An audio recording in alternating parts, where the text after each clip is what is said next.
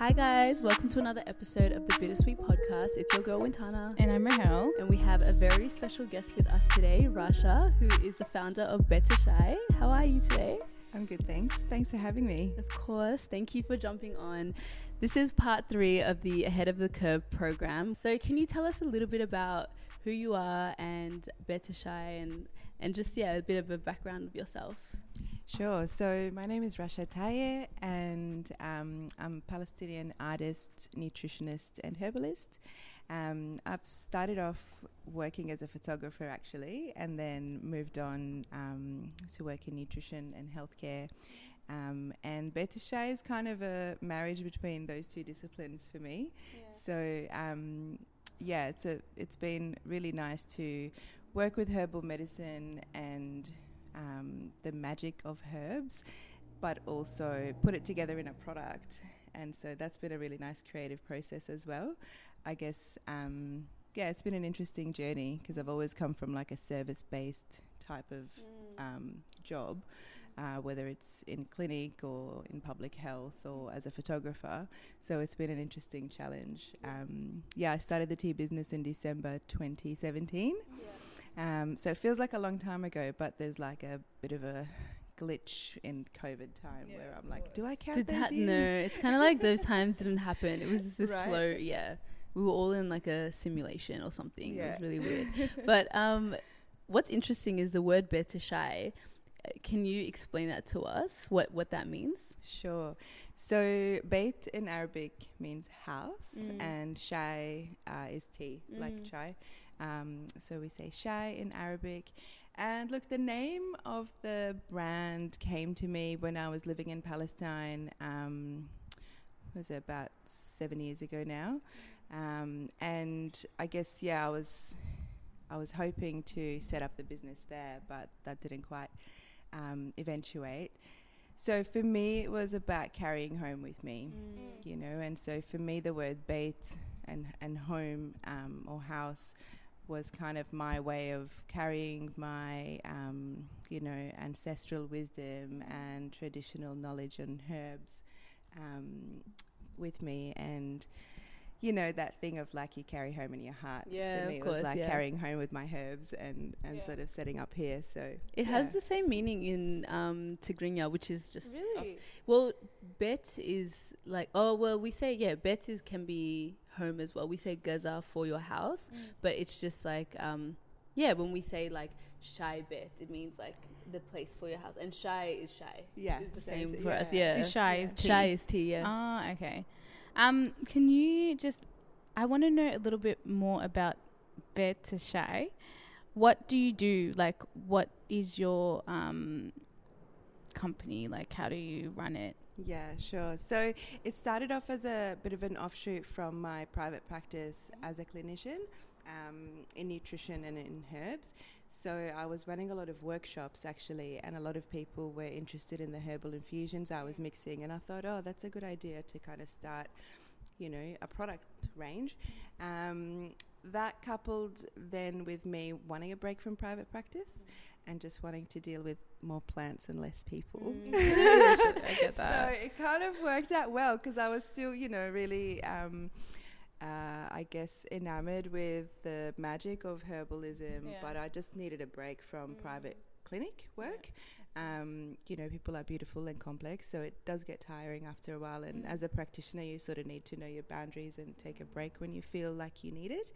Mm. Um, and I guess, yeah, I was kind of going through my own healing in a way. And um, I really found that a bit more of that solitude and working with the medicine mm.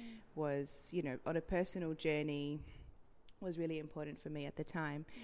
So that's kind of how it started. Um, and then, yeah, working out a lot along the way how, you know, the how. Mm. Um, so everything is done by hand. So I um, purchase dry herbs mm. from different suppliers. I try and uh, source as much as I can from local farmers, yeah.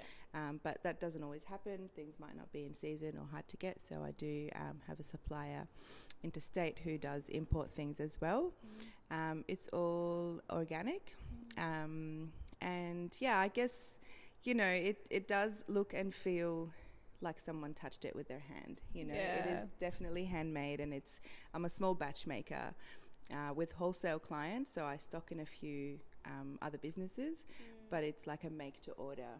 So as a small business, I don't, you know, have a huge space or anything like that. But yeah. um, yeah, sometimes um, I've got people working with me on a casual basis. Mm-hmm. Sometimes we do pop ups and events and catering and tea parties and awesome. things like so, that. Yeah, I was really excited when that was going to be a workshop that mm. we were mm. going to because I just find um, natural medicine just really, well, medicine or anything organic fascinating mm. yeah. just because I feel like we're always sold the pharmaceutical stuff or it's very like, you know, just take this medicine or take this pill and so I always prefer to go the organic way but never really give the time into looking and researching into all of that stuff but what would you I guess with tea, you spoke a lot about like the healing of it um, in the workshop, and you kind of mentioned it here briefly. Mm. How? What are the main health benefits of um, tea, and how do you know like how to combine what, and how did you? Yeah, what was that process of you learning it, and mm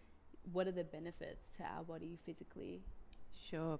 So I work a lot with herbs, and um, I'll do different blends depending on, I guess, uh, the remedy that I'm hoping to achieve. Yeah. So something for sleep, for example, or something for digestion. But I feel like the overall benefit of tea and um, actually just slowing down and having a cup of tea and being yeah. really mindful, mm.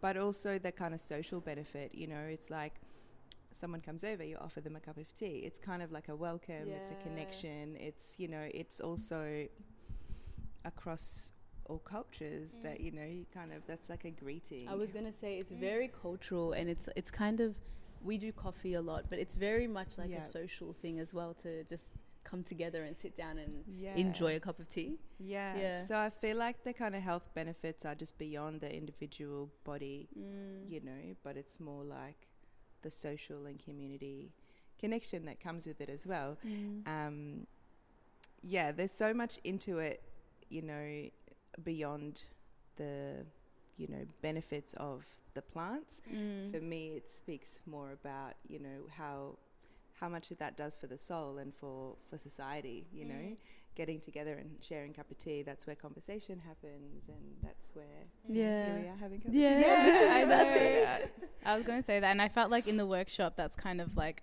what was happening as well. Everyone just like sharing and um, having the conversations around the different um, the different herbs and stuff that you were using. But how did you? So I just want to know, like, how do you know what to put together? Like, what's the comp? Is there a his- history behind that? And is that something that you have learnt through your travels and stuff like that? Like, how do you put how do you put it together? Sure. So a lot of the um, herbal blends that I sell at Beit e'Shai are informed by Palestinian herbalism specifically, but more broadly traditional Arabic medicine. Um, you know, I did study nutrition and herbalism here. The focus was a lot on Western herbs, which I still use. Yeah. Um, but I guess a lot of what I've learned, I've got to give credit to my mum and to my grandmother. Like, there was always a remedy in the pantry or in the garden. You know, like as a kid, I've got a sore stomach. Yeah, it's like yeah. you know they're brewing their concoction and they're like have this, and it you know it always just fixed it. So I was always really fascinated by that. Mm. You know, it's like as a kid, it's like oh, mum, my stomach hurts, I'm nauseous, and she'd be like, cool boiling aniseeds over the stove and giving it to me as mm. a tea. Mm. And so I, I always just had that in my consciousness and in my house mm. that, you know, it's, you know, medicine is not too far away. You just need to learn how to put things together. Yeah. Um, so you know, while I've sat through degrees, I've got to say most of my, the learning have come Comes from, from, the matriarchs. Yeah. you, they really know. the they really know. They know. you know what was also really cool? You mentioned we were talking about like the Silk Road, and you were talking about how um, herbs get, um, I guess, like they kind of cross Travel. over and they trade, mm. and that's really interesting. Like I think we just wanted to hear more about that, and I guess like give people that kind of information as well. Like, how did you, what did you learn when you were learning about that history? Sure. I mean, yeah. Look, it's mm-hmm. it's such a big topic. Um, I guess I was always really interested too in the position of Palestine. Mm um, you know, where I come from. And you know, more, I guess, the older maps of that region and the land of Canaan, as, as we know it. Um, so, how much traveled across the Silk Road, not just spices but and silk, but also language and culture. And um, I've always been fascinated by that. And uh, you know, land of Canaan or Palestine as we know it now um, was kind of uh, in the center of a lot of those routes. So there was a lot of cultural exchange that did connect the Far East with, you know, along and then along the Mediterranean to the mm. west. So, yeah, things like that didn't things that didn't grow on that land mm. definitely traveled through, mm. and you see that a lot in recipes, yeah. whether it's food or in recipes of herbal medicine. Mm. Um, What's yeah. an example of that that you see when you say you see it in recipes? So we use cinnamon a lot. Yeah. Um, cinnamon is native to places like Indonesia, for example. Mm. So that's not something that, like, you don't see cinnamon trees mm. in Palestine, mm. But because of the Silk tr- Silk Road and that history. Yeah. You know, and I'm talking, we use it a lot. Like yeah. you would think that that's it's from there, yeah. There. so it's you know those kind of um, you know those knowledges and mm. those histories yeah um, are really interesting to me and we often do uh, really drill down to where things come from that we also don't um, maybe think too much about or research how things have moved mm, yeah. um, maybe how things were traded and how things have influenced different cultures so you know i find both are important yeah. Um, especially when you know when I think of cinnamon and it's it's a spice that we use a lot, but it actually doesn't um, necessarily grow in the region. Yeah. Um, so yeah, things like that I find are quite fascinating. I was going to ask just for some specific brews because well, is that yeah brew brew, yeah. brew. yeah um because that's one of the things that we were doing um in the workshop what would you say is a good combination to soothe stress and anxiety well, yeah, stress, just yeah. to relax and, and unwind. Sure. Necessary. I yeah. feel like this time of age, really, everyone is really like, wired and stressed. Yeah. Um, look, chamomile is the first one that comes to mind. Mm. Um, that's also, I have to say, like, I really like using herbs or, you know, kind of promoting ones that are really accessible because mm. sort of no point telling people some obscure things mm. that they can't access. But chamomile is a readily available one, so it does have a lot of beautiful calming effects. Mm.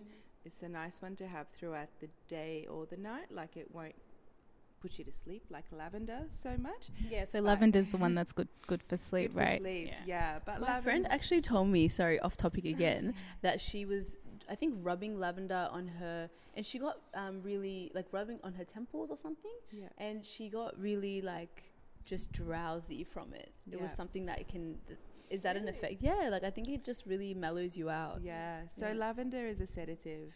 Okay. Yep. Yeah. Um, it's quite a strong sedative too. So it's you know often quite nice to blend with chamomile um, as a sleep blend. Yeah. Um, but yeah, chamomile is really lovely. It, it is you know it's really good for stress. It's calming more than it is a sedative. Mm. So I do. Um, that's definitely one that I find I go to a lot. Yeah. Um, it's got great benefits too. Like you know, if you've ever got a sore throat, you have chamomile, honey, lemon. That yeah. you know, that old recipe. um, what else is good for stress? Um, oat and passion flower, which we don't use so much. You know, um, in Palestine, but they are readily available here. Like I usually find them um, in, you know, different teas. I don't really use them much in Beit e'Shai, um, but I have, you know, bought some from from other um, tea makers, mm. and I think though, yeah, passion flower tea particularly. Um, I do like to mix it with chamomile. I kind of just find the taste a bit meh, like yeah. just not much. Yeah. and I think um, Ooh, sorry. things need to. Um, yeah, I was. I think I mentioned this in the workshop as well. Like, mm. let's make things taste good. Yeah. You know, I feel like enjoying things and pleasure is part of healing as well. So, mm. like, make it taste good.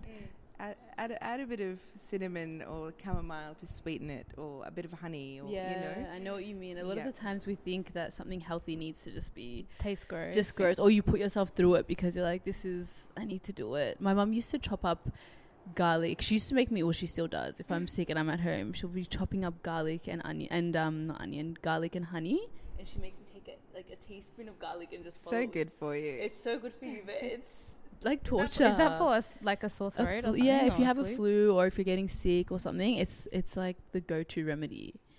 Just finely chop garlic, a teaspoon of it. Oh, it's intense. it's, yeah, it's intense, but it's good. At least it's mixed in with honey, right? At least it's mixed in with honey. um, I wanted to know what your favorite brew is. Ooh, I don't know if I can answer that question because it's very much like how I'm feeling and what do I need. Mm.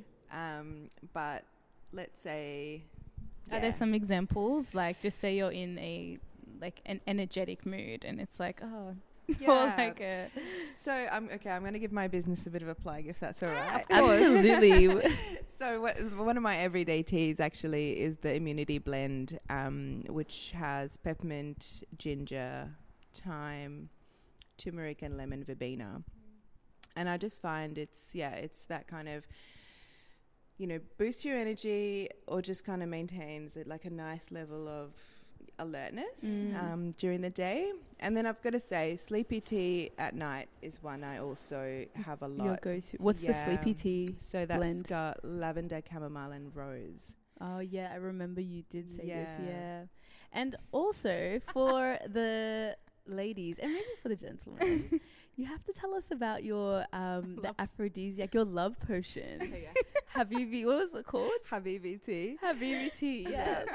Um, so yeah, actually, uh, that one has a you know a cheeky story to it. A friend of mine who's a florist, um, her name is Petra. She asked me a few years ago to do a you know a little limited edition sort of blend to sell on Valentine's Day, and then I did it, and it actually stuck around. A lot of people enjoyed it. So that one has um, chamomile, rose, lemon, verbena, and damiana.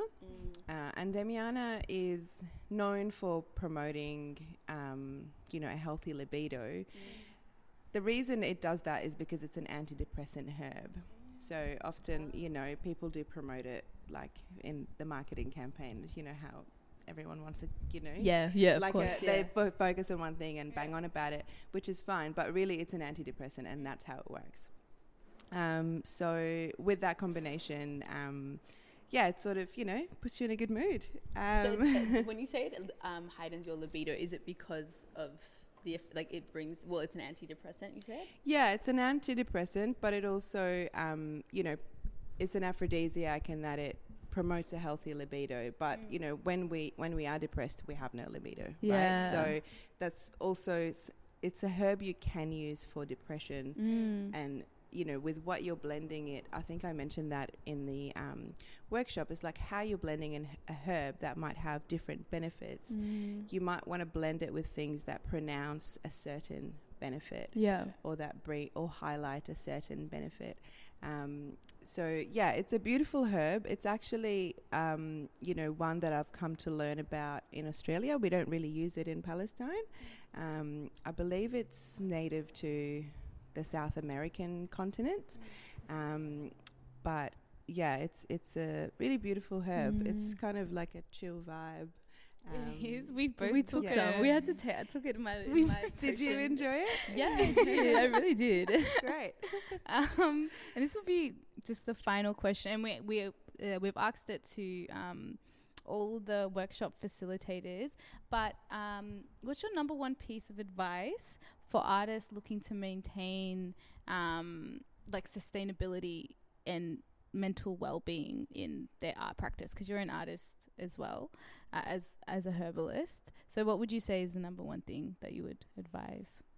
I think slow down. I think slowing down and um, you know, for me, a cup of tea speaks so much more than just the benefits in the brew itself. For me, it's like a state of mind, and it's about slowing down, and it's about being more conscious in what you're doing and being present.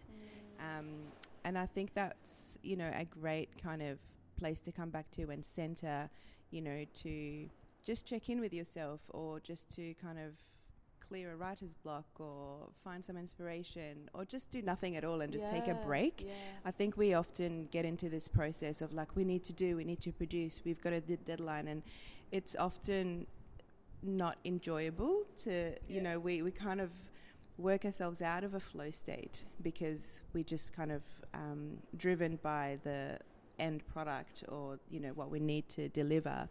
and so for me yeah the biggest advice which i always have to remind myself because i you know we all get kind of stuck in the rat race um, but to just slow down to just slow down and, and actually take that you know create a ritual around making a cup of tea mm. and so that will make you um, slow like one thing to slow down and tune into the senses i feel like a cup of tea really does that from you know the hot the heat in around the mug that you're holding and how that feels and how that you know mm. maybe the texture of the cup that you're holding and yeah. how that feels the smell the taste you know the warm steam that's just about to hit yeah, you know your yeah. face before you drink those little things can turn into a meditation and that's, yeah you know it's um it's so simple it's just a cup of tea right yeah. but they, they can be so much more in it if we choose to kind of experience it in that way and mm. create a mm. ritual around it. That's so true. Like I think of even just when you think of growing up, whatever it is, it might be like a ritual with the family, or it might be something that I don't know. You remember Saturday mornings after you know, just like something, and it reminds you of how peaceful it was then, and you kind of just go into that spa- state of mind. So it's I feel like that would really work, like having some sort of ritual or ha- like routine that you do, and then just yeah, and then it kind of triggers that memory, and then eventually it becomes something that you do. Yeah, I think that's a really good message, mm-hmm. and I think you should plug in Beit e'Shai, let people know where they can find you, and yeah.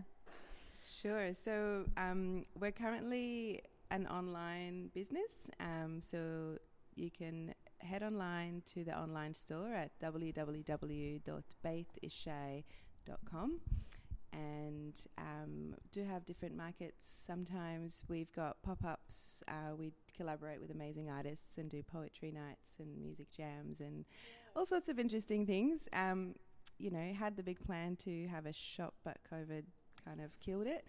So yeah, we're just trying to be creative about. Um, the event side of it. Yeah. Um, but yeah, the online store, there's about 20 stockists as well. You can jump online and have a look for a stockist near you. Um, yeah, and hope to see you around. Thank you so much. Thank you, Rasha. Thanks for joining us, and we hope you all got something out of this episode. We'll see you again next week. Thanks. Bye. Bye.